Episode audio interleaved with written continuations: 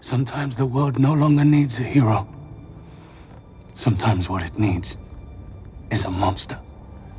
And you believe you know what it is to be a monster? Hmm?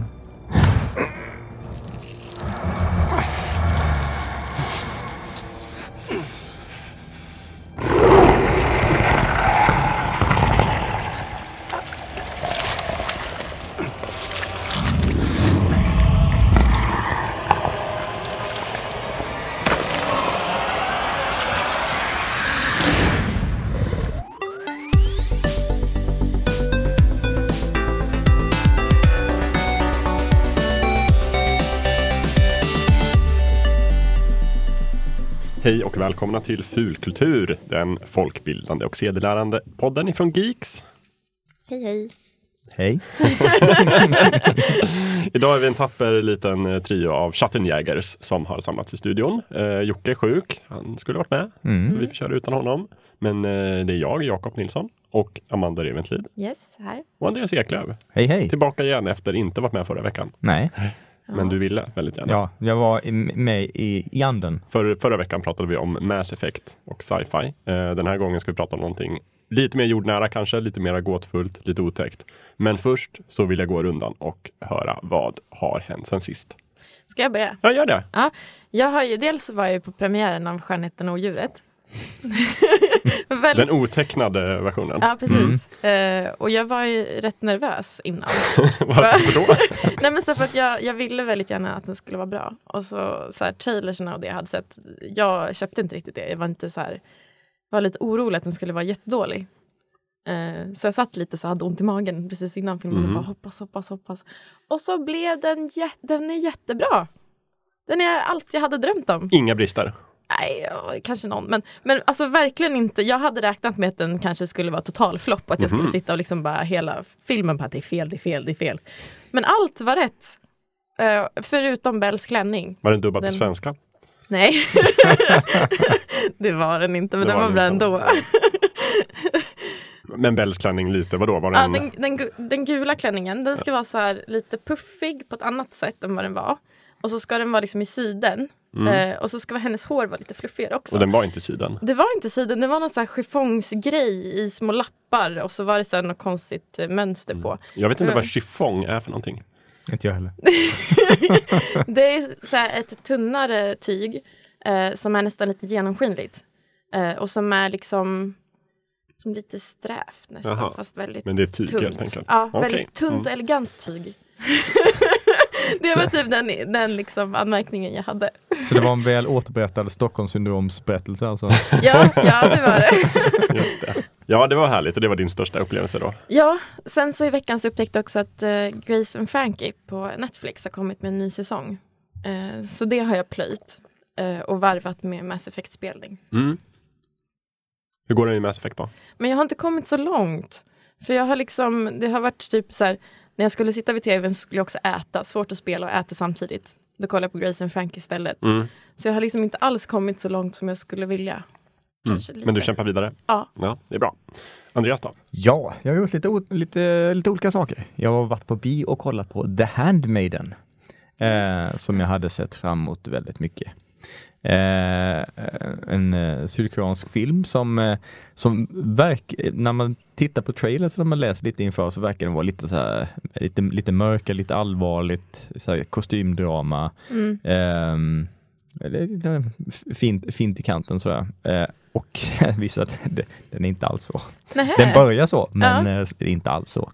Eh, Jag ska inte säga för mycket för det är, det är fortfarande en ny film och eh, många som, som kanske är intresserade av att se den, som jag inte ska spoila för, men den, om, man, om man förväntar sig ett eh, mörkt och seriöst kostymdrama, eh, inte riktigt, inte riktigt vad man får. Men, Jag, eh, jag gillar den jättemycket, jag tyckte den var, var bra, men eh, det var Inte det riktigt vad jag hade väntat mig. Men är den bara knäpp eller är det en, är det en komedi? Eller, liksom, Nej, inte, eller är det att spoila? Nej, alltså den är inte komedi, men den har ko- komiska inslag. Ja. Eh, men de, de, de, de sakerna som jag inte hade förväntat mig, de är rätt rejäla. Okej. eh, på ett sätt som jag inte alls hade väntat mig. Men det är svårt att säga någonting om det utan att faktiskt spoila. Ja, det. Mm. Eh, det är för folk som vill se den. Ja. Eh, men, Men, men Andreas gör tummen upp till Jag ger tummen The upp. Handmaid's Tale. ja, Ja. Jag, eh, inte Handmaid's Tale. The Handmaiden. The Handmaiden-filmen. Ja, varför heter den Handmaid's Tale? Varför The, The? Handmaid's Tale är, en, är något annat. Jaha, okej. Ja, det, är en, det är någonting som går nu, tror jag. Jag vet inte om det är en På serie. tv, ja. Det Ja. Kanske var låter därför. Mm, Ja. Okej, The Handmaiden heter The filmen och inget Handmaiden, annat. precis. Mm. Det är två olika saker. Ja. ja. Och sen har jag klarat av Final Fantasy 15. Eh, För de har Ah. släppt en uppdatering nu där de korrigerar eh, kapitel 13 i spelet. Mhm. Så, eh, så när Ja, en uppdatering släpptes så eh, spelade jag klart resten av Okej. spelet. Jätte, jättebra. Ja, jag gillar det. Ja, Bästa Bra. Final Fantasy någonsin? nej, Nej. men bra. Bra. Väldigt bra. Okej, tummen upp där också. Tummen upp Ja. där. Vad blir det nu då? Nej, jag håller ju, spelar fortfarande Zelda, Mm. Breath of the Wild. Mm. Eh, som jag kommer lägga en hel del timmar på, Mm. Mm. misstänker jag. Sen någon gång i framtiden blir det förmodligen Mass Effect. Just det, men du väntar lite. Ja, när de korrigerar. Tills det blir lite snyggare. Ja. Animationen kanske är lite mindre janky och eh, ja, spelet flyter kanske lite bättre. Jag har också spelat en del Mass Effect faktiskt. Jag har inte heller kommit så långt men jag har börjat. Eh, inte jätteinne i den sådär. Jag tycker det är ju Nej. som ett Mass Effect-spel. Det är ganska bra. Det är roligt.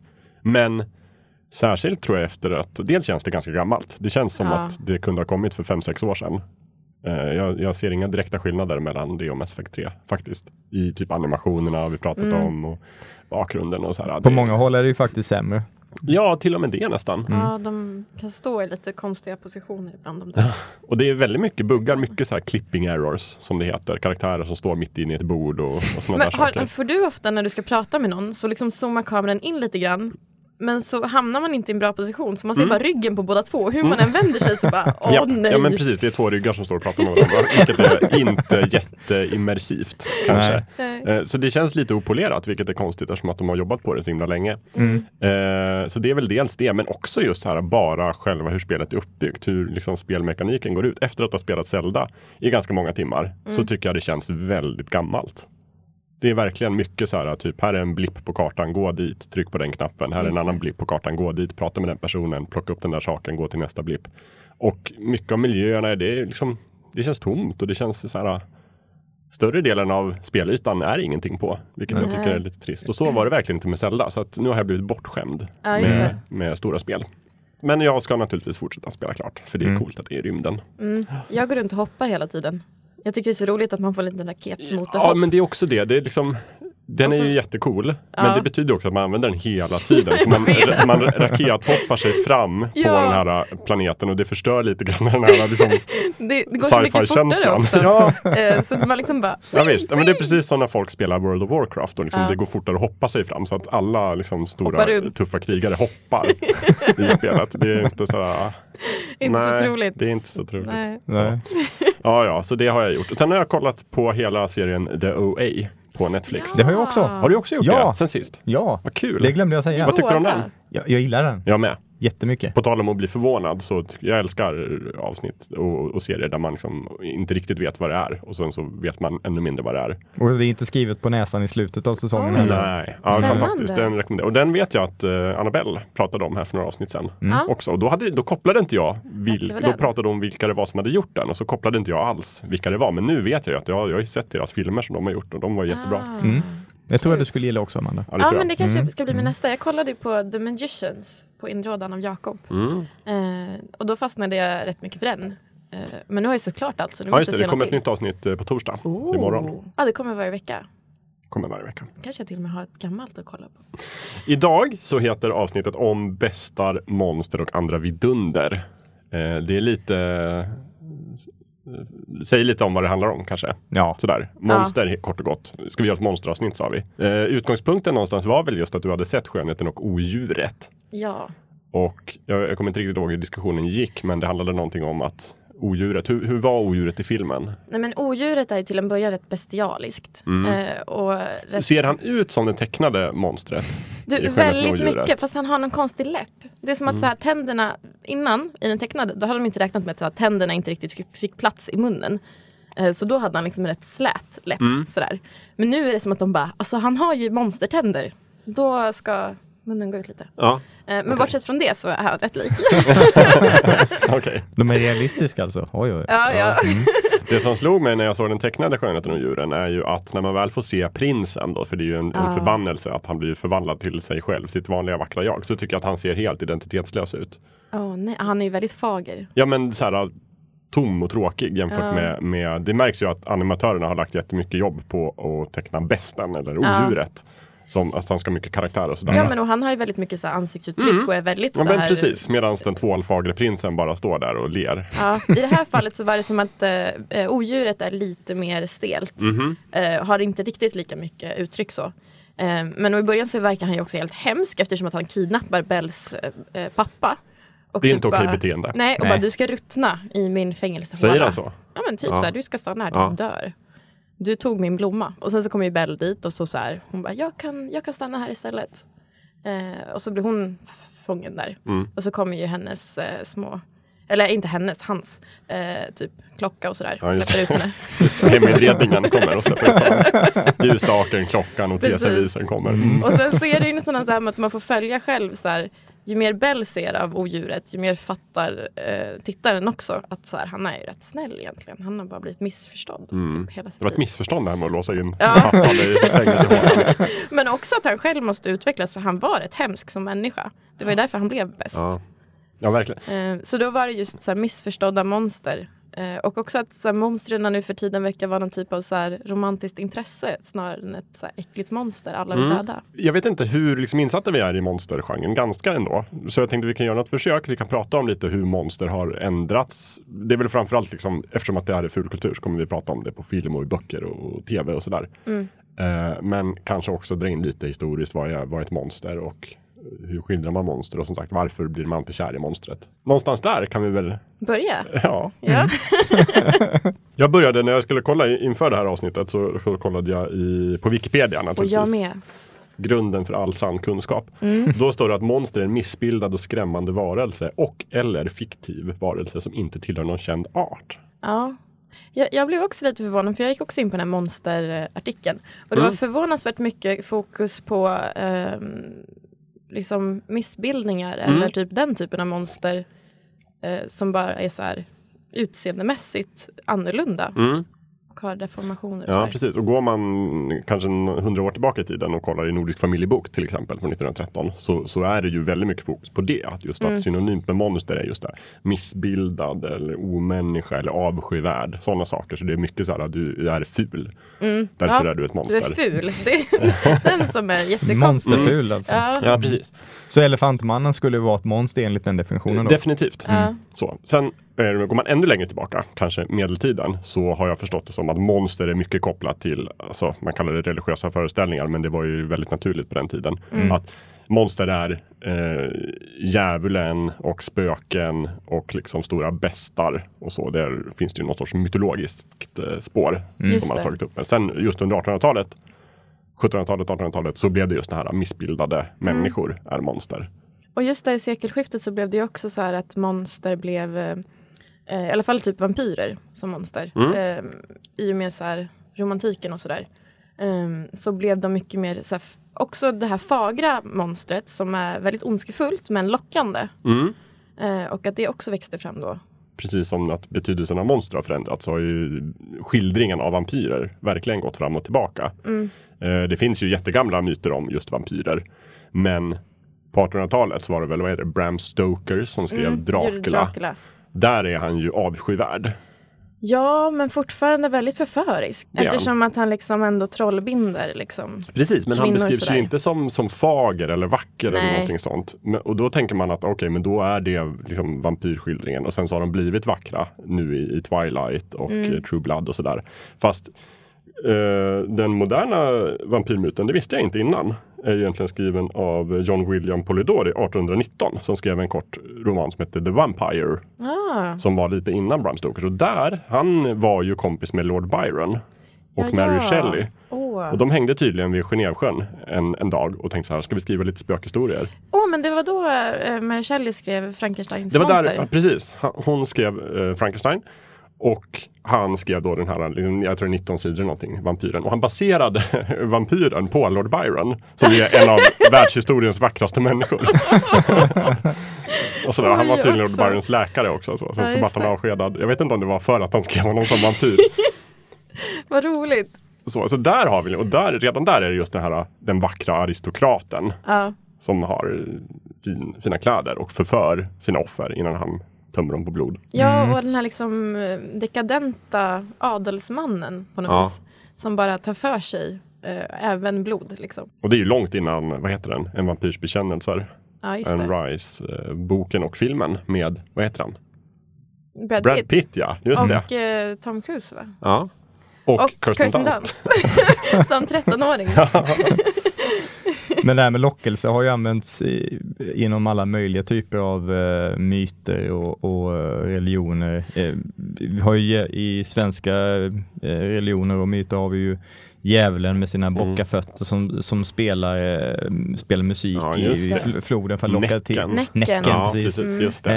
Det. Eh, vilken är en variant av djävulen Ja. då, eh, Ja, som, det. som lockar till sig Mm. människor i fördärvet Mm. med, med sin Spelar så lyrik. fint. Och Ja men precis. Och eh, vi har skogsrån och Ja. nymfer och sånt som Och också sirenerna i Ja, eh, Odysseen och Just så det, vidare. skönsång. Mm, Mm. mm. Men egentligen handlar det bara om att locka människor i fördärvet. Ja. Så det finns ju sådana spår som man har tagit upp. Men ja, det känns ändå som att ganska mycket, om vi pratar fulkultur, ganska mycket kommer från 1800-talet. Mm. Om man kollar vilka böcker som skrevs, då både Frankenstein, Mary Shelley, Ja. eh, Bram Stokers Dracula, eh, vilken är det? jag- Dr Jekyll och Mr Hyde Ja. var liksom där någonstans också. Just det, Eh, Robert Louis Stevenson, han som skrev Skattkammaren också. Mm. Mm. Och då, det var väl då också som man så här, rent eh, idémässigt också så här, det var ju då man började skilja mycket mer tydligt också på typ kön. Att man var så här, de är helt väsensskilda från varandra. Innan så hade typ mannen varit lite bättre än kvinnan och kvinnan lite sämre version av mannen. Mm. Eh, Medan nu blev det som att så här, de är väsensskilda. Eh, lite tidigare liksom under Mm. upplysningen och sådär. Men det bara så här spårade ur under 1800-talet. Och det var väldigt viktigt, så här, vad är det som utgör en människa? Och för att kunna definiera det så skapade man myter och monster. Eller också Mm. liksom man tog upp den här mon- monstermyten för att kunna så här, luska ut vad människor var. För om man tänker sig längre tillbaka, så kanske medeltiden, så var det väl ganska tydligt människan, någonting skapat av Gud. Och då var monster någonting från djävulen. Mm. Så här, väsensskilt på det sättet. Sen om man tänker sig 1700-1800-talet, det man kallar vändningen till subjektet, när man börjar bli mer intresserad av vad är människan inte kopplat till Gud. Mm. Då måste man också ändra monstermyten till vad är det? Är det en omänniska? En, av, en ful avbild av människan? Och just Dr Jekyll och Mr Hyde ser man ju Ja. det jättetydligt. För där är det också den här lockelsen. Vad är, vad är storyn? Dr Jekyll är ansedd och duktig. En Eh, redig Väldigt karl. redig karl. Sådär. Eh, Och sen s- så- han, han kom ju på så här, han har, han har liksom en känsla av, fast han är så ansedd, Mm. så har han ju något mörker inom sig. Precis, fast, som han liksom i, vill bli av med. Fast i berättelsen så är det väl så här, hans grannar och vänner Ja. blir lite oroliga för att han börjar hänga med Mr Hyde. Mr Hyde syns till i hans hus och sådär. Och Ja, Mr det. Hyde är illa ansedd och har liksom, han trampat ner något barn på gatan Ja. och så här, han luktar illa och är ful och gul Just hy och sådär. Och sen så visar det sig då, det är lite av en vändning i romanen, att Ja, du menar det är egentligen så. samma person. Mm, för han har jobbat på det här serumet som ska skilja honom Ett från... elixir som tar fram hans primitiva och brutala och våldsamma egenskaper. Och det i sig blir då en lockelse av Dr. Jekyll. Mm. Men det är väl också så att Hyde vill liksom, han börjar få ett eget liv och vill ut mer och mer.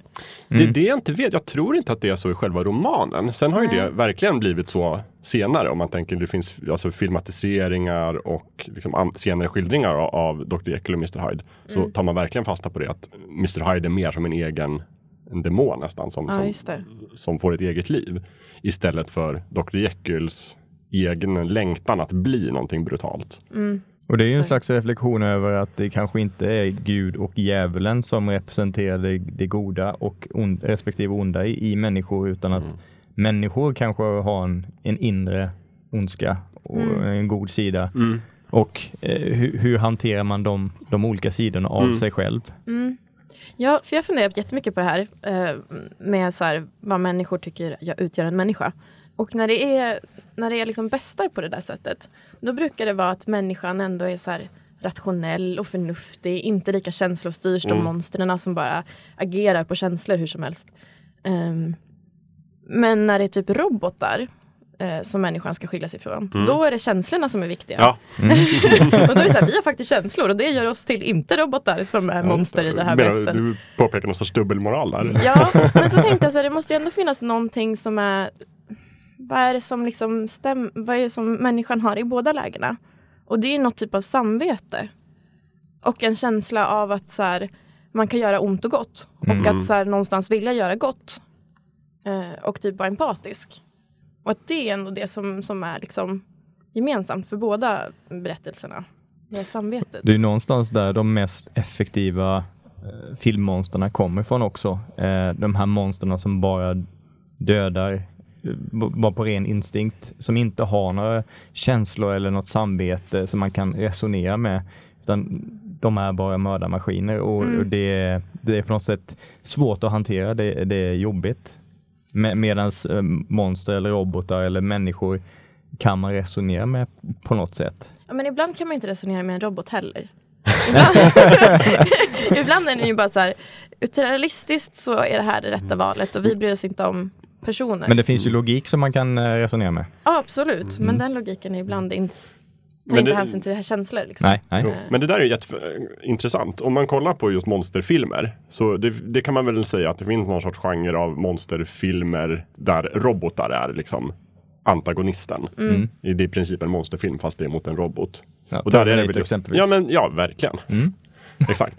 Och där, jag vet inte om de trycker så hårt på det just i Terminator, men att det finns den här kyliga logiken eller Mm. liksom sådär att en, Skynet har bara fått för sig att vi ska förinta alla människor. Och sen så följer den det tills dess eh, liksom, logiska extrempunkt. Mm. Och det går inte att resonera mot. Medan å andra sidan just monster, där är det precis som du säger, det här väldigt primala, det här väldigt känslomässiga, raseriet, vreden. Eh, ibland i alla fall. Ja. Men sen så finns det ju monster med samveten också. Ja, och det finns robotar med känslor. Ja. Som i Terminator 2 där. När Arnold Ja. till slut förstår varför människor gråter innan han sänker ner sig i lavan och gör tummen upp. så det blir alltid någon här lilla sensmoraliska slutklämmen där liksom monstret lär sig samveten och Ja. maskiner lär sig samveten och allt blir lite män- mera människa som är det högsta och fina. Ja, men, och det är också det så här, för att eh, vampyrfilmerna har ju blivit eh, rätt många på senare tid, det var Mhm. populärt. Och då brukar det alltid finnas onda vampyrer och goda vampyrer. Eh, varav de goda vampyrerna är de just så här, samvetskval och typ så här, det är dåligt att döda. Ja, just det. Kan du ge några exempel på? Eh, ja, men som i vampyrs bekännelse. Där är ju, vad heter de? Brad Pitt har ju samvete. Mm. Ja, just det, men det är väl för att han inte vill äta, han äter väl typ råttblod ja, och han sånt äter där. inte människoblod. Just det. Eh, medan Brad, eh, Tom Cruise roll, Mm. han har ju typ inget samvete. Han bara så här, festar på människor Mm. och lever livet och är så här superdekadent.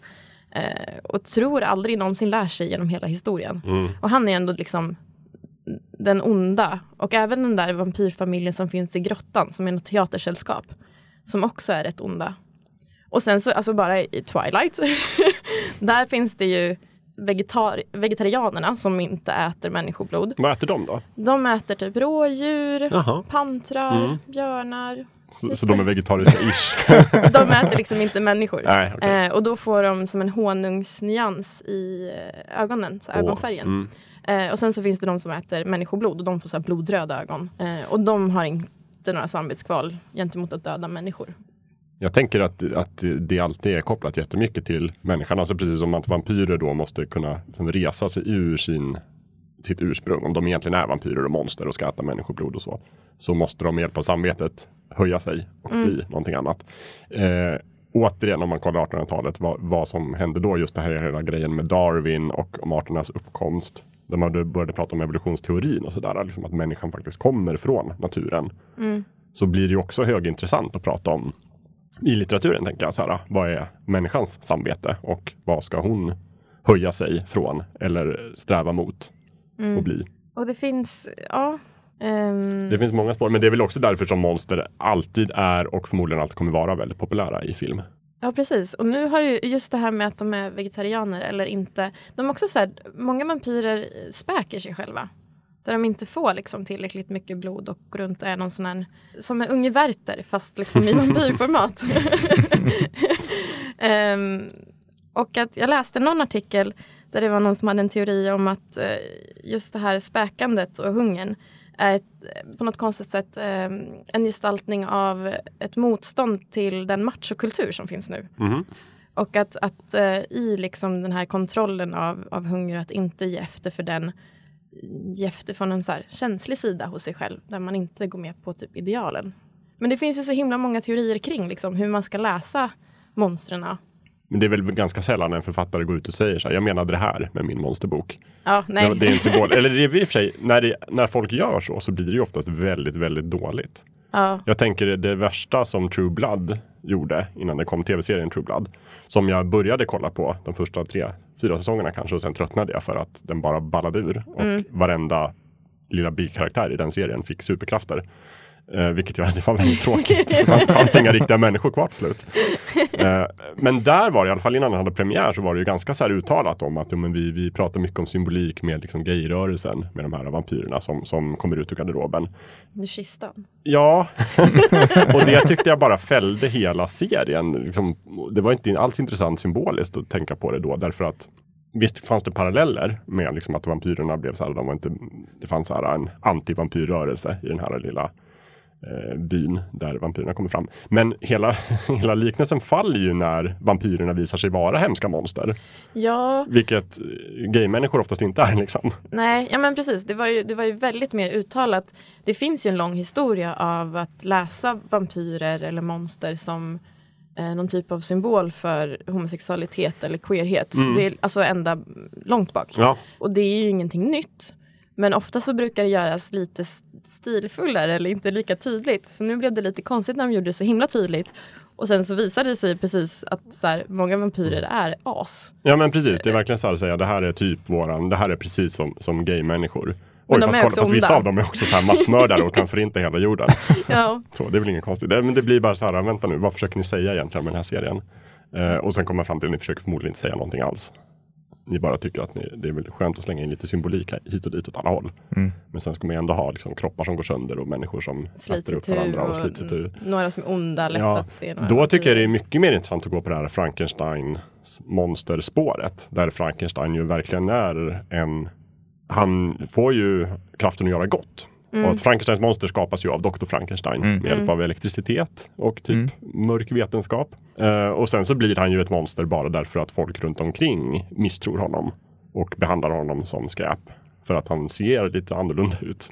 Och det Och visar ju också på eh, människors rädsla. Hur, hur det färgar hur, hur människor hanterar är mot varandra. Ja, Eh, Trots att om en individ gör någonting egentligen är god mm. så, eh, så agerar vi utifrån rädsla för någonting som vi inte känner till. Ja, precis. Och det är ju en intressant och ganska bra sensmoral kanske som Mm. man kan ta till sig av. Att, att hur människor är mot varandra påverkar hur folk beter sig. Men det tycker jag också faller så här när, när True Blood till exempel säger så här. "Ah, kolla, människor är de är fientliga mot det de inte känner till. Och sen så säger den, och det har ni alla, allt skäl att vara.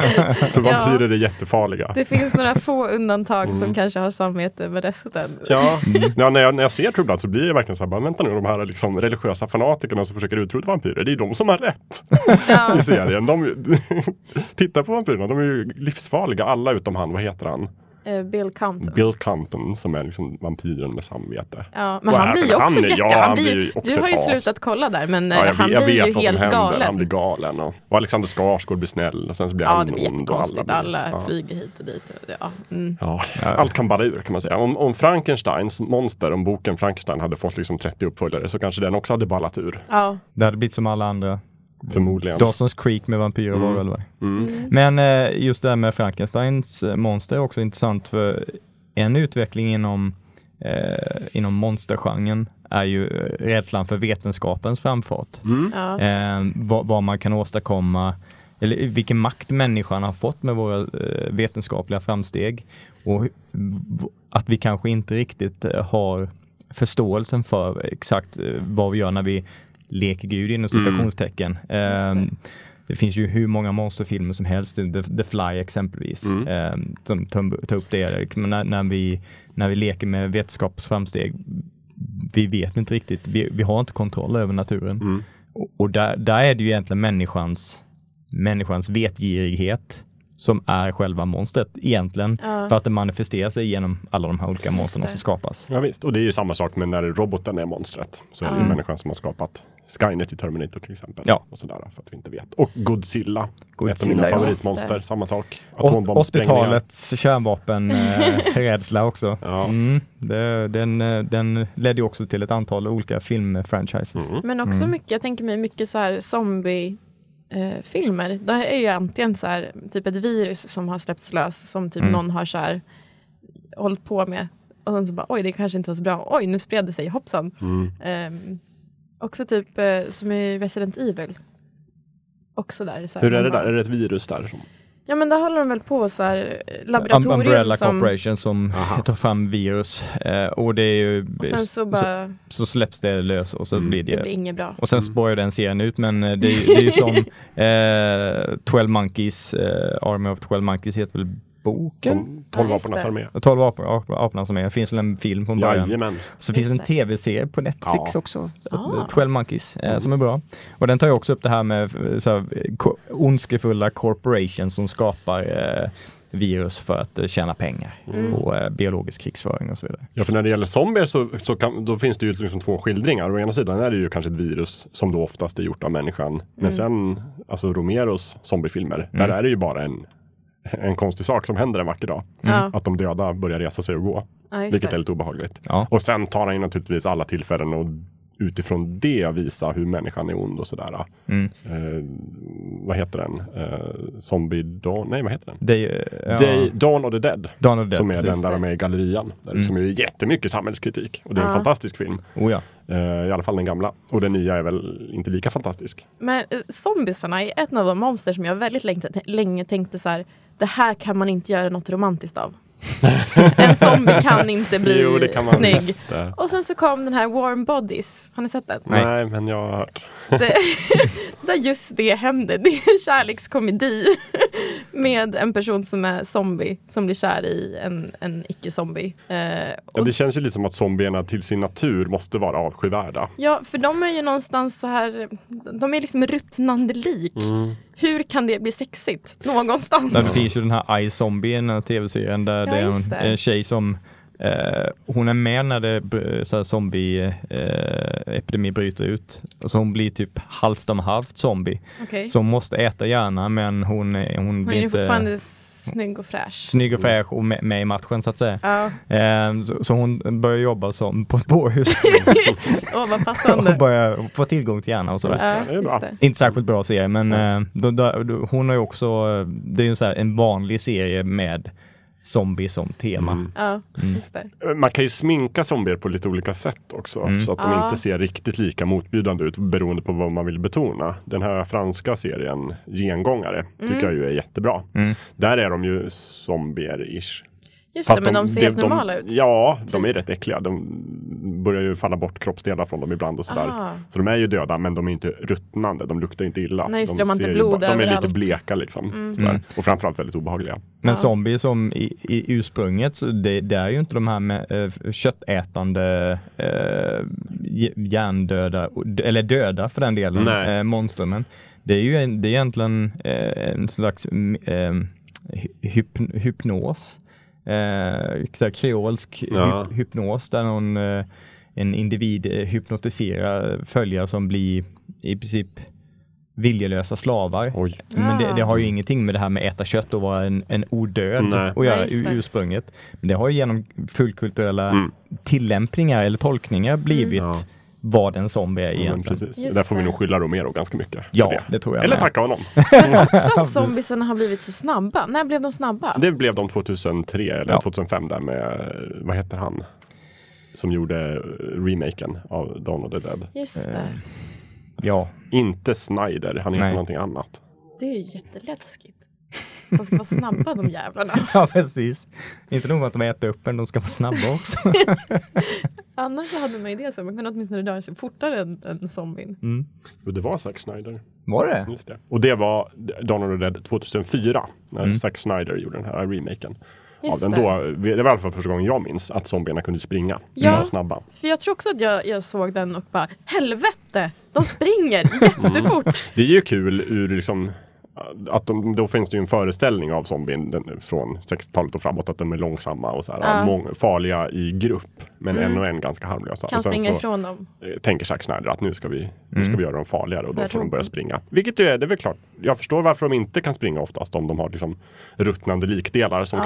kropp. Men eh, det Lederna är funkar klart otäckt när de springer. Men sen tycker jag också att de har använt det alldeles för mycket. Jo ja, oh ja. Det är liksom, Det, har, Ja, det går i cykler det där. ja. Men in, innan dess hade det mer varit den här att en, en zombie är, eh, det är liksom en, en, dö, en död varelse som ha, har f- fått liv och har så de här basala motoriska funktionerna Ja, igång. precis. Medan senare eh, så, tolkningar av zombies, det är liksom att ja, ja, du har fått något virus som gör att Ja. hjärnan och kroppen hamnar i en slags över turboläge. Ja, Eh, liksom, där de är asfarliga. Ja, där liksom Mm. alla funktioner är överdrivna. De är Ja. starka, snabba, eh, Allt, hyperaktiva. Ja. Gud, och de kan bitas jättemycket. Mm. det kan. Precis. och sen är det också väldigt olika huruvida zombiebettet i sig eh, förvandlar folk till Mm. zombies. Vilket är lite så här vampyrriktningen. Eh, riktningen. Mm. Eller om det bara är det att man dör av ett zombiebett och sen så alla som dör blir zombies. Ja, Eller en kombination. Att om man är biten av en zombie och dör, då blir man en zombie. Ja men för det finns ju, alla de här eh, zombie och vampyr och liksom allting så finns det så många, ol- otroligt många olika teorier om så här, hur dödar man det här monstret? Vad, vad, vad händer med dem? Hur, kan, hur kännetecknas de? Hur, och det är också så här beroende så mycket på, för typ eh, som True Blood och Twilight kom ju ish samtidigt. Ja. Eh, och de har ju väldigt, väldigt olika eh, sätt att vara vampyr på. Eh, där Twilight är ju liksom de skiner som diamant i solljus och det är därför de inte kan vara i solen. Ja. Eh, och egentligen så är de bara så här superfina och inte äckliga alls. Nej, där är ju vampyrer mer en helt annan ras. Typ Ja. en, en magisk ras. Det är som någon sorts mm, Som typ gotiska alver enhörningar. nästan. Mm. Ja. Och liksom de, de har inte speciellt mycket blod i sig heller. Om man dödar dem så är det ju typ så här som att riva sönder marmor eller diamant. Mm. Eh, man behöver väldigt många personer för att Ja. driva, eller vampyrer för att driva sönder en annan vampyr. Och det, liksom, ja, det låter som diamant när man ska knäcka Mm. dem. Eh, Medan i True Blood så är de, de är så fulla med blod. De är som så här små blodsäckar. Som så fort man petar på dem så bara sprängs de Mm. i ett så här blod. Just det, med en ganska splattrig ljudeffekt också. Ja, precis. Mm. Ja, precis. Jag vet inte Eh. riktigt om jag föredrar någon av dem, men egentligen så föredrar jag ju liksom, snarare True Bloods skildring, där vampyren faktiskt är en förbannelse. Ja. Där det handlar om magi, men det är en människa som har liksom, inte tillåts dö, utan måste leva vidare som någon form av hemsk omänniska. Som ju är också det här om man spelade, jag spelade ju rollspelet Vampire förut. Mm. Där är det ju verkligen den myten de har tagit. Att det här är från, jag tror, om det var Kain och Abel, om det var Abel som var den första vampyren. Första mordet som det. då inte dog och sen därifrån kommer alla andra vampyrer. ja, det är inte så mycket vitlök nu för tiden. Nej. Var, var kommer det ifrån?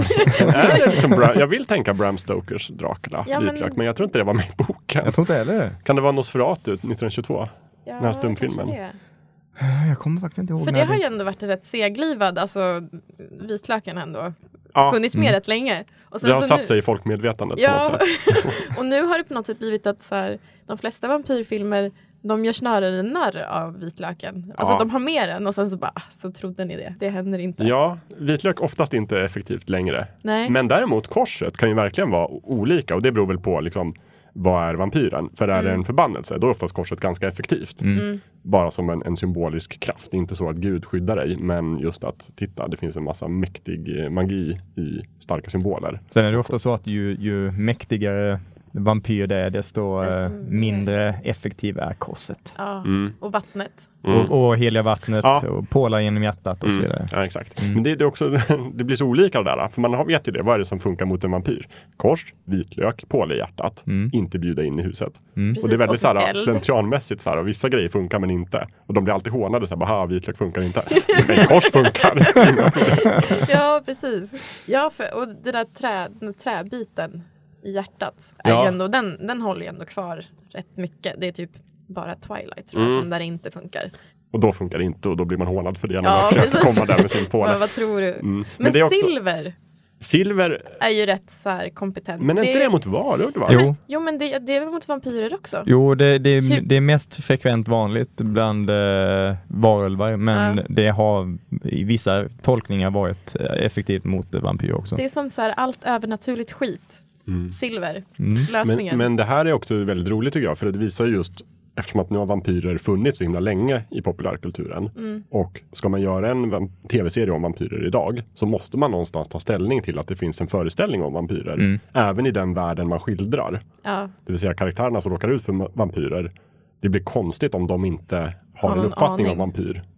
Det är liksom så här, i zombiefilmer försöker man ju nu göra zombies som aldrig får heta zombies. Mm. ja För att ja, men det är det. inte zombies, de kallas bara walkers eller de kallas liksom odöda eller infected eller någonting sånt. Man försöker liksom bara, men vi låtsas inte om. som det att det zombies. finns typ 50-60 år av, av zombiemyter som folk kan förvänta känna till. Det blir lite egendomligt. Mm. Ja, men eh, sen tycker jag också det är intressant att så här, innan så var ju typ varulvar och vampyrer, de, de var så här tätt sammanlänkade och brukade oftast finna i samma universum. Liksom. Mm. Det var typ de två monstren som fanns. Eh, men sen så har ju, sen hade det liksom svårt, svårt att göra en varulv till någonting som kan typ ha ett samvete Mm. även när den är varulv. Och då tycker jag att det har verkat som att många så här, de, de liksom skjuter över och så blir de så här hamnskiftar istället. Eh, så det är typ den nya varulven. Mm. Ja precis. de- Det är nästan som att, men varför ska man bara bli varg? Precis, och bara under... eller en eller hur? eller vad som helst. Som spårar rätt mycket i True Blood. Ja men det var så, ah, jaha du är were någonting, ja ja. Mm. Mm. Ja, Såklart, varför inte? Men också just att man kan, så här, man kan utnyttja det verktyget. Att man har jättestarka krafter när man är typ den här vargen. Mm. Och det ska man helst kunna göra på beställning för att annars är man rätt värdelös. Ja. Men sen har du ju Underworld-serien där, du, där de blandar upp så att det finns eh, så här likens med eh, eh, där varulvar och vampyrer har fått barn och det blir Ja, så nya arter och, hybrider. av hybrider och varianter. Eh, så att det, det, det finns ju en hel del olika eh, crossovers där Ja. i, i fullkulturen. Och det, det, det händer ju också i Twilight. Mm. Eh, Fast då är det liksom kombon människa och vampyr. Och de ska ju inte kunna, alltså vampyrer ska ju inte kunna bli med barn överhuvudtaget. Eh, och då har de kommit på den här, så här, kvinnans kropp kan inte ändras eftersom att hon är liksom frusen. Eh, så hon kan inte bli med barn och ha någonting som växer inuti sig. Alltså en vampyrkvinna. Precis. Ja. Eh, Medan vampyr, mäns säd tydligen funkar fint fint. All right. Vilket de upptäcker på liksom, deras smekmånad. Så Bella som människa blir ju gravid och har ett litet monster som växer inom sig som kommer bita sig ut ur magen. Mysigt. Mm. Men eh, de kirrar biffen och får henne att överleva och till barnet. Och då blir barnet någon så här, växer otroligt snabbt fram till typ 20 års ålder.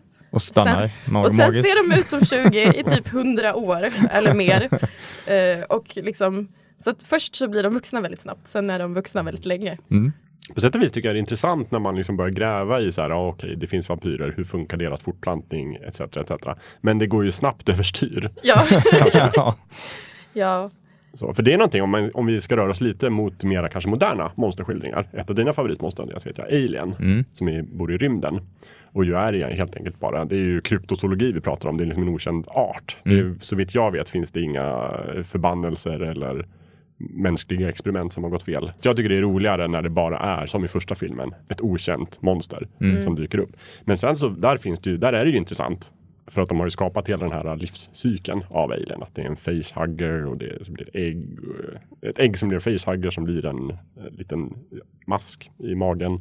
Som blir Ja, en stor xenomorf. Mm. Som bryter sig ut ur Ja. kroppen. Ja, Men det är samma sak där Mm. tycker jag att det spårade ur ganska snabbt efter liksom de två, tre första filmerna. Så där så har vi liksom snart hybrider och de har blandat dem med människor och allt sånt där. Ja, alltså det, det, det, det effektiva med Alien var ju att det, det var ju, som vi varit inne på tidigare, den här helt känslobefriade mördarmaskinen Mm. som bara går enligt naturens regler.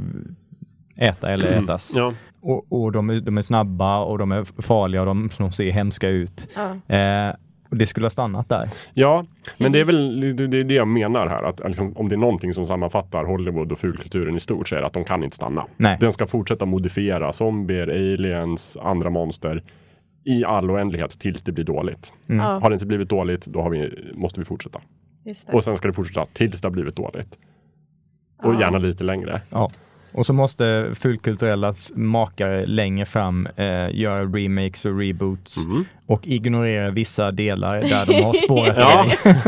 Man pratar ju om eh, franchise killers. Mm. Sådana riktigt dåliga filmer som har dödat en hel franchise. Just det. Ja, min personliga favorit där är ju Hajen 4. Ja, Hajen är ju ett av de Ah. stora filmmonstren 1975. Som bygger på en roman, tror jag, om Mm. en stor haj. Och sen så kom Steven Spielberg och tänkte nu ska jag göra den första blockbusterfilmen med en haj. En haj. Och den är ju jättebra gjord Mm. eh, för att vara på 70-talet. Jag tycker kanske inte att hajen är så läskig Nej, just eh, det. Mm. nu, men den gör otäcka saker. Och sen så kom det Hajen 2 och sen så kom det Hajen 3D, en av de första 3D-filmerna. men det ser Ah.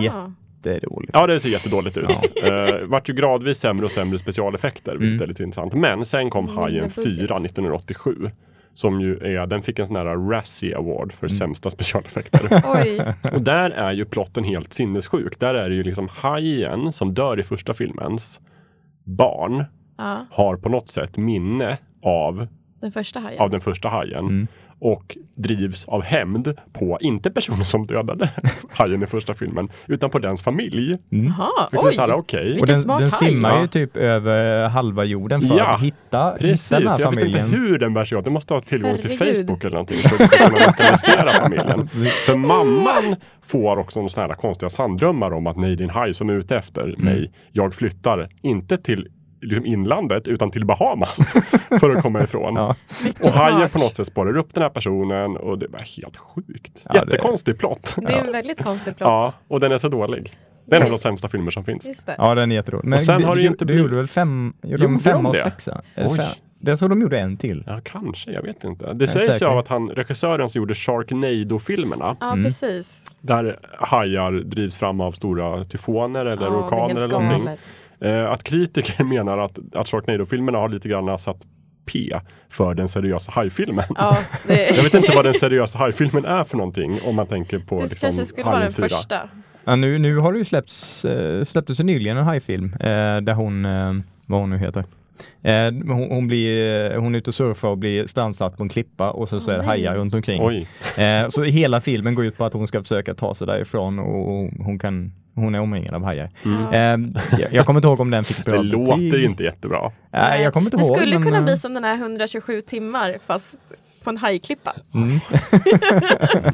Jag, vet, inte, jag tror att hajarna har spelat ut sin roll lite. Ja, jag, jag tror tror inte man också det. riktigt kan få till det. För att Hollywood har den här driften av att vi måste alltid överdriva. Det måste alltid vara superintelligenta hajar eller Mm. flygande Ja. hajar. Eller liksom. Men det är återigen, det, det är ju fortfarande det där vetenskapens framsteg. Ja. Eh, om ni Mm. kommer ihåg Deep Blue Sea. Ja, eh, där man skulle, Tyvärr gör jag ju det. Inte jättebra. Nej. Men där var också det att vi skulle forska på, eh, på hajar för Mm. att få eh, bota Alzheimers tror jag det var. Mm. Eh, och då skulle vi få fram, vi var tvungna att göra dem större så att de hade större hjärnor Ja, så att vi såklart. kunde få fram mer av det här Mm. Ja, enzymet just eller vad det var. Ja. Och så blev de ju jättesmarta. Ja, just Oj, oj, oj, oj. oj. Mm. Men, Vem eh, hade kunnat tro det? jag tror det. det har aldrig hänt förr. Åh. Jag tycker också det är tråkigt när så här, eh, det här med mat. Alltså för många monster så har de ju väldigt specifik kost. Mm. Eh, och typ till exempel som vampyrer, de äter ju liksom blod. Mm. Eller dricker blod. Ehm, och det är så konstigt, så här, det finns ju en serie som är typ så här high school eh, romantik tjofsan. Eh, Vampire Diaries. Mm. Där de, liksom, de kan inte riktigt komma runt vad folk ska göra tillsammans om man inte typ äter eller dricker. Mhm. Eh, så de hittar på någon jättekonstig logik där så här, vampyrernas lust stillas lite grann om de dricker alkohol. Mhm. Vilket gör att de går runt och super hela, hela tiden. Och sen har de i vissa så här, eh, avsnitt så har de till och med så här, vad ska de prata om? Eller hur ska de prata med varandra om de inte sitter och äter middag samtidigt?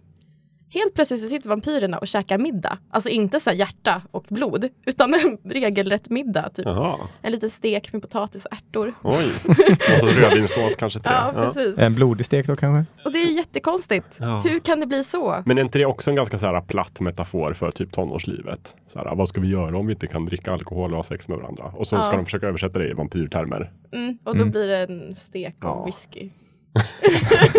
Ja, det är inte jättebra. Men det, det, det kom ju det, det var ju var en period där det kom många sådana här tonårs eh, romantik, problematik-serier. Mm. Och sen så blev vampyrer och varulvar populärt. Då var de tvungna att göra sådana serier fast med Just vampyrer och en Teen varulvar. Wolf eller den heter också. Ja, precis. Att själva vampyrdelen och varulvsdelen, det var inte det centrala. De skulle göra Nej. en ny sån serie och Mm. var, då var tvungna att välja det som tema för att det var hett just då. Ja. Ja, men det finns ju också lite olika, så här, vad händer om en vampyr äter mat? Alltså riktig mat. Mhm. Mm. Eh, väldigt ofta som de får väldigt mycket magknip. Jobbigt vampyr. Eller typ så här som att så här, deras kropp kan ju inte hantera maten. Den kan inte smälta den. Och jag tror att det, jag tror att det är i eh, Vampyrs bekännelse också som det är någon sån när de pratar om så här, vad händer eh, om man ska äta. Mm. Eller liksom så här, hur säger man nej tack till mat. Men i, de tolkningar där det är människor som har blivit, eh, fått en förbannelse på sig eller liknande, då har ju de samma matsmältningssystem som vi har, bara att de eh, kan konsumera och vill konsumera blod. Mm. I sådana fall så borde de ju kunna äta Eller mat, hur? precis som Men vilken typ vem att annan det som blir som aska i munnen. Ja, det de smakar äter. som aska. aska ja, Ja. Visst. Deras smaklökar kanske annorlunda. Ja, det är lustigt det där. Mm. Fysiologin av monster. Vad de kan göra. Jag tänker också, jag går tillbaka till liksom monster som konstiga djur. Eller farliga djur eller oupptäckta djur. Och så tar jag upp Jurassic Park som exempel. Det är väl ändå en Ja. monsterfilm. Det är Mm. ju definitivt monster. Och den ballade också ur Ja, efter några gånger. Ja. För snart var det inte bara eh, klonade dinosaurier utan det var genmodifierade dinosaurier och de korsade dinosaurier med andra dinosaurier. Och Jag såg Jurassic World här för inte jätte- jättelänge sedan. Den är ju så dålig att den är underhållande. Ja. alltså det, lo- logiken har de ju kastat ut genom fönstret fullständigt. Ja. Liksom, eh, ja, nej, jag vet inte, det, det den är dum på många sätt. ja. Men, eh, men just dinosaurier har använts inom monsterfilmskulturen eh, kulturen länge. Mm. var det inte i någon film man hade liksom en ödla som man bara förstorade upp?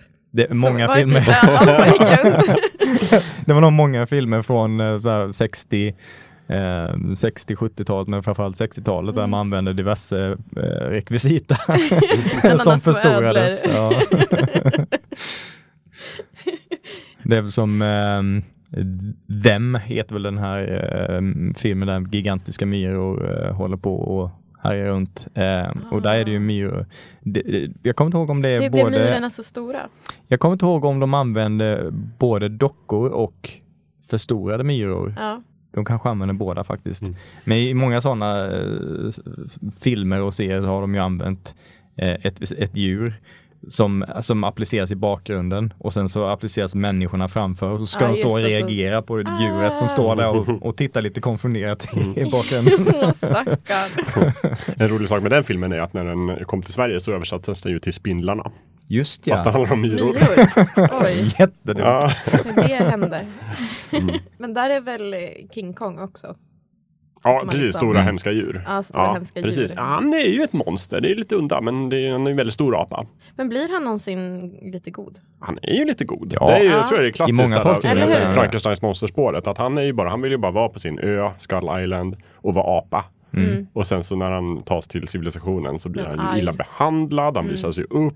Han blir kär i en tjej som han tyvärr inte kan vara ihop med Nej. och sen så liksom skjuter de på honom. Så att då, vad gör man? Man klättrar upp på Men man blir rätt förbannad också. Empire Mm. State Building om det är 33 eller World Trade Center om det är 76-versionen. Mm. Och vad klättrar de upp i 2005-versionen? Det vet jag inte. Jag tror att det är Empire, men Ja. säker. Vi Eh, säger, vi Empire säger det. Ja, Klättra upp i Lättare höga, höga torn i alla fall. Mm. Mm. Men det, men det är ju en, eh, det är en tolkning av den klassiska eh, berättelsen. Den här 2017-versionen av King Kong, det är ju mer en klassisk monsterfilm. 2017, nu, det är år. Ja, Kommer det en ny King Kong i år? ja, Va? Ja, Är just det det. sant? ja. Jag trodde den hade Nej, somnat in med eh, Peter med... Jacksons Nej, ja, precis. 2005. Men det Med- kommer en ny alltså. Med Mm. Jack Black. Oj, det blir en fjärde.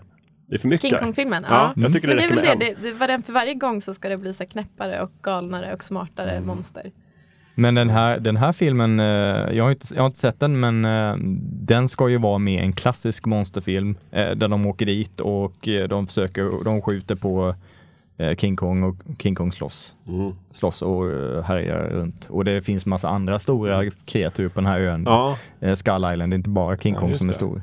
Det för mig att det gjorde också i Peter Jacksons skildring. Där var det väl typ någon liten dinosaurie kanske i bakgrunden. Mm. Har jag för mig. Ja, det finns ju T-rexes Ja. och eh, massa stor, jättestora insekter. Ja, Ja. because why not? Because why not? Mm. Ja, och där är Godzilla är ju eh, en annan eh, relativt, eh, en, en gammal serie som också har fått moderna tolkningar. Mm. Ja, just det. Precis, där är det, ju, det är en hel genre i Japan som heter Kaiju Eiga som är just Ja. monsterfilmer med stora monster. Mm. Eh, där gillar jag ju faktiskt, apropå eh, King Kong vs Godzilla, finns det ju en film från Mm. 1962 som heter. Åh, Där King Kong är jätteful. Oj då. Enligt eh, legenden så gjorde de den medvetet lite så här töntigare för att barn skulle titta på den. Så det var en, Ah. istället för en så här stop motion animerad gorilla så var det en människa i en eh, gummidräkt. Oj. Vilket Godzilla också var på den tiden. Ja, Oj, oj, oj. Men eh, jag tänker på, det finns ju monster också som är rätt gulliga. Mm. De är ändå monster. Typ Gremlings. Grem ja, fast de är också onda. Ja, Eller när de, när de får vatten på sig. Mm. Eh, men typ Shrek. Gulligt, mysigt monster Mm. som är hel lille. Ja, där, det är också Frankenstein-spåret. Så här. Ja. Han är ju god men missförstådd och ful och råkar lukta illa och bo i ett träsk. Han har inte lätt. Nej, han har det inte lätt stackars. Och också lite, eh, alltså Hulken är ju också lite missförstådd. Ja, han är lite mer som, Mm. han är ju mer som en varulv. När, när liksom, han kan inte riktigt kontrollera när han ska. Det är Ja. ju Dr. Dr. Jekyll Mr. Hyde spåret. Ja, honom. jo, Mm. absolut. Fast Eh. mera med eh, Hulken är ju, har ju någon sorts godhet i alla fall om vi tittar Mm. på tv-serien och Ja. den tecknade serien. Han är inte ond ond som Nej. Mr Hyde. Men det, det är lite samma sak. Eller det beror lite på vad de betonar tycker Så jag. driven av sin ilska. Ja, Mm, han är så Sur. arg. ja, de har verkligen tagit en mänsklig så här, primal och illa ansedd egenskap. Ja. Och så har de tänkt, vad, vad händer om vi gör ett monster baserat på det här? Det är som ett monster som är baserat på typ en så här femåring. Mm. Som, Ja. är liksom, som inte riktigt är nöjd med tillvaron. Vill ha glassen. Trotsmonstret. Men det, är därför jag, det är därför jag tycker det är så svårt. Det är samma sak där. Det är så svårt att göra en bra Hulken-berättelse. Jag tycker inte om Ja. Hulken så mycket därför att de blir alltid så här. Ja, å ena sidan är det ett monster och vi ska berätta en historia om så här, en, en dålig egenskap hos människan. Och Bruce Banner som liksom drivs av, det. å ena sidan han är hunsad och drivs av lockelse att vara arg. Men sen så ska de alltid göra dem antingen till hjälte eller till typ ett monster. Så det blir alltid lite så här, fast vänta nu, vad, vad vill ni säga? Vad är han? Är lite oklar. Hulken passar ju bäst, i alla fall i film tycker jag, som en bikaraktär. Mm. Mm. Hulken-filmerna är dåliga. Ja, det är de. Hulken i Avengers är bra. Ja, ja det är bra. Han är bra. Där han är bara så här, det är en jättestor argt monster. Farligt, farligt. Men vi kanske kan använda det. Vi kan släppa lös honom på Ja, honom. precis. Sen finns det ju mänskliga monster. Ja, Alltså typ eh, Dexter. Han är ju ett monster. Men så tycker man om honom. eller? Nej men han jo, han är ju ett, är, Eller? Utgångspunkten är ju någonstans att han är liksom psykopat. Ja, Eh, eller? Nej, sluta nu! Nej, men det jag menar är så här, de har varit hundra säsonger av Dexter. Ja. Eller sju i alla fall. Åtta Miljoner. kanske. Åtta säsonger. Och han är ju så tydligt protagonisten. Ja, ja, Och han, absolut. de visar väldigt tydligt att han har en moral, att han vill väl. Men, bara, han han, han, måste döda ibland. Ja, ja men, och det är ju liksom, där har de ju på något sätt gjort som den här vampyren med samvetet. Mm. Har ett stort driv Ja. av mörker inom Mm. sig. Men vill på något sätt gott och förstår att det är fel. Ja. Fast man måste hitta sätt att kontrollera det. Ja men precis, han är en Eh, vampyr. Han är ju en vampyr Mm. på något sätt. Till skillnad från typ Dorian Gray. Mm. Som inte har så mycket samvete utan så mycket mer är den här dekadenta, också typ lite vampyraktiga varelsen. Mm. Han har ju ett porträtt av sig själv. Där allt som han råkar ut för hamnar på porträttet istället. Så han Mm. själv ser så här otroligt fager och fin ut. Fast hans porträtt är sjukt döende. Och han, han är ju mycket mer som den här, liksom, utan samvetet. Och som bara vill så här, leva efter impulser och Den dekadenta, Dekadent. ytliga. mm, Mm. super, super. Så vad är värst liksom? Ett, ett monster med samvete eller en människa utan samvete? Alla Det är sådana frågor den väcker. Ja, Precis. men det, det är ju det är ju som eh, i uh, När lammen tystnar. Hannibal Lecter Ja, gud ja. Är ju ett monster. Ja. Men Ja. det är ju det är en människa så eh, det faller ju inte in i den klassiska definitionen av ett filmmonster. Men har ju definitivt monsterattribut kan man ju konstatera. Men det är väl där monstret är lite grann som läskigast. När, man inte, när det är svårt att skilja från människan. Att vid första anblick så ser det precis ut som en människa. Men Mm. egentligen så gömmer det sig ett monster där Mm. Och det är ju Eh. som, som tas upp i The Thing. Mm. Eh, vad är det, 81? Den kom. Eh, 82. 82. det bästa året. Ja, det bästa året. Ehm, när man, man, vet, man vet inte vem som har monstret i sig. Ja, just det, för Thing kan förvandlas, han ser ut som en människa. Ja. Han kan ta, antas. Och det, eh, det, och det, finns, det finns ju saker man kan göra för att ta reda på om det är, Mm. the, the thing finns i människan. Men du kan inte bara se det. Nej, och det, ju- kan ju ses som lite en reflektion över alla oss människor. Mm. Man kan inte se vem som är ett monster, Nej. men monster finns överallt. För i Precis. verkligheten så ser det monstren inte ut som, som Frankenstein, utan Nej. som Frankensteins monster, utan i verkligheten ser människor ut som människor. Ja. Men kan vara monster på insidan. Precis. Huva. Otäckt. Huva och det är det. ju samma, det är ju verkligen väl använt. Jag menar Battlestar Galactica, samma sak. Mm. Vem är Cylon? Monster. Ja. Vi vet inte, de ser ut som människor. Ja. Svårt att se. Ja, The Thing är en jättebra film. Den är jättebra. Carpenter. Eh, nu tycker jag att vi ska ta lite tips och sådär också och runda av med. Ni har ju säkert era favoritmonsterfilmer eller monsterskildringar eller monstertyper. Alltså jag tycker att om man tycker om eh, monster överlag eh, så tycker jag att man ska kolla på Penny Dreadful. För det är liksom ett mecka för monster. Både missförstådda och rätt gräsliga. Monster och mytologier. Mytologier också. Mm, Mm. mm. Och liksom litterära referenser och sådär. Eh, väldigt bra serie. Och där finns ju både eh, Frankensteins monster och Dorian Frankenstein. Gray som du och nämnde. Dorian Gray. Och Mm. det är liksom en hel radda. Mm. Det är en kavalkad av olika Ja, monster. kavalkad och vampyrer och allt. Man Allt vill, finns. Allt finns Mm. i samma. Mm. Jag håller med. Ja. Den är jättebra. Jag skriver upp den här för att ta Mm. tag i någon gång. Ja. Eh, jag skulle vilja rekommendera eh, att man tittar på, nu vet inte jag om det går att få tag på den förvisso, men eh, Day of the Triffids. Eh, En BBC-tv-serie från 81 har jag för mig att det är. Eh, där det är eh, växter eh, som börjar leva Oj. eh, och, eh, och, och, och sveper runt och, och plock, tar folk. Äter upp Eh, dem? Mm. eh, ja, och liksom döda dem, konsumera dem. Ah. Och den tyckte jag den var jätteläskig. Ehm, sen gjorde de en, en, eh, tvådelad remake från 2009. Den är inte jättebra. Nej. Eh, så därför rekommenderar jag den från, från 81. Mm. Eh, jag tror de även gjorde någon tv-serie 62 eller liknande. Ja. Eh, men den, är- den är väldigt, väldigt fascinerande eh, och, och läskig. Jag Mm. tror jag fortfarande skulle tycka den är lite läskig, det. eh, trots att den är så gammal. Eh, men det är oklart om, om det går att få tag på den, tyvärr. Någonstans finns den. Någonstans finns Mm. den. Jag lyfter fram det här spåret just att monster som inte alls är människa utan någonting verkligen helt frikopplat och eh, ondskefullt. Och så tycker jag att C.S. Lewis har skrivit en fantastisk bra science fiction bok som heter Perlandra. Som ju är en del av en trilogi, men eh, Perlandra är andra delen av trilogin. Och där är det ju då protagonisten åker till Venus för att slåss mot djävulen. Som är, eh, har tagit en, en människas form. Och sen så är det liksom egentligen en, en upprepning av syndafallet i Bibeln som håller på att hända då på Venus. Och hans uppgift är att förhindra det här. Liksom. Och jag tycker att det är en sån himla bra skildring av djävulen. Ja. För han är så otäck, den här Weston som människan heter. Därför att han är, det är verkligen så tydligt att han ser ut som en människa. Och pratar som en människa. Och han kan resonera logiskt och han, har liksom så här, han argumenterar med, eh, med Ransom som är huvudpersonen. Varför liksom det här syndafallet ska ske och han lägger fram argument och sådär. Men sen så på natten när han eh, när Ransom sover, därför att djävulen behöver aldrig sova. Så att han liksom... Som vampyrer. Ja, så vaknar han en natt och så, så ser han då vad djävulen håller på med när ingen ser honom. Och det enda han gör då är att han går runt på stranden och tar grodor och typ vrider huvudet av dem. Bara på lek. Så här, bara på kul. Så Som ett litet barn. Ja, som har ett ondskefullt litet barn. Åh. Och det är en så, här, så himla otäck eh, skildring av djävulen tycker jag. Mm. Så det, det är en jättebra bok faktiskt. Spännande och, Mm. och välskriven. Ja, vad kul. Den var cool. Den ska jag kolla upp. jag. Har ju, jag fortsätter på den samlingsserier för jättemycket konstiga monster. Ja. Eh, Supernatural har ju hur mycket monster som helst. Är inte det lite liksom utgångspunkten? De jagar monster. de jagar monster. Det är två bröder, eh, Sam och Dean, som just är hunters. Så de, de jagar eh, elaka monster. Mm. Eh, och väldigt långt in i serien så är monstren bara hemska. Och det är liksom så no-brainer att alla ska dö. Eh, men så börjar de ändå så lite grann gräva i så här, kan det här monstret faktiskt ha ett samvete? Kan det vara gott? Kan det tygla sina mörka drifter? Typ. Mm.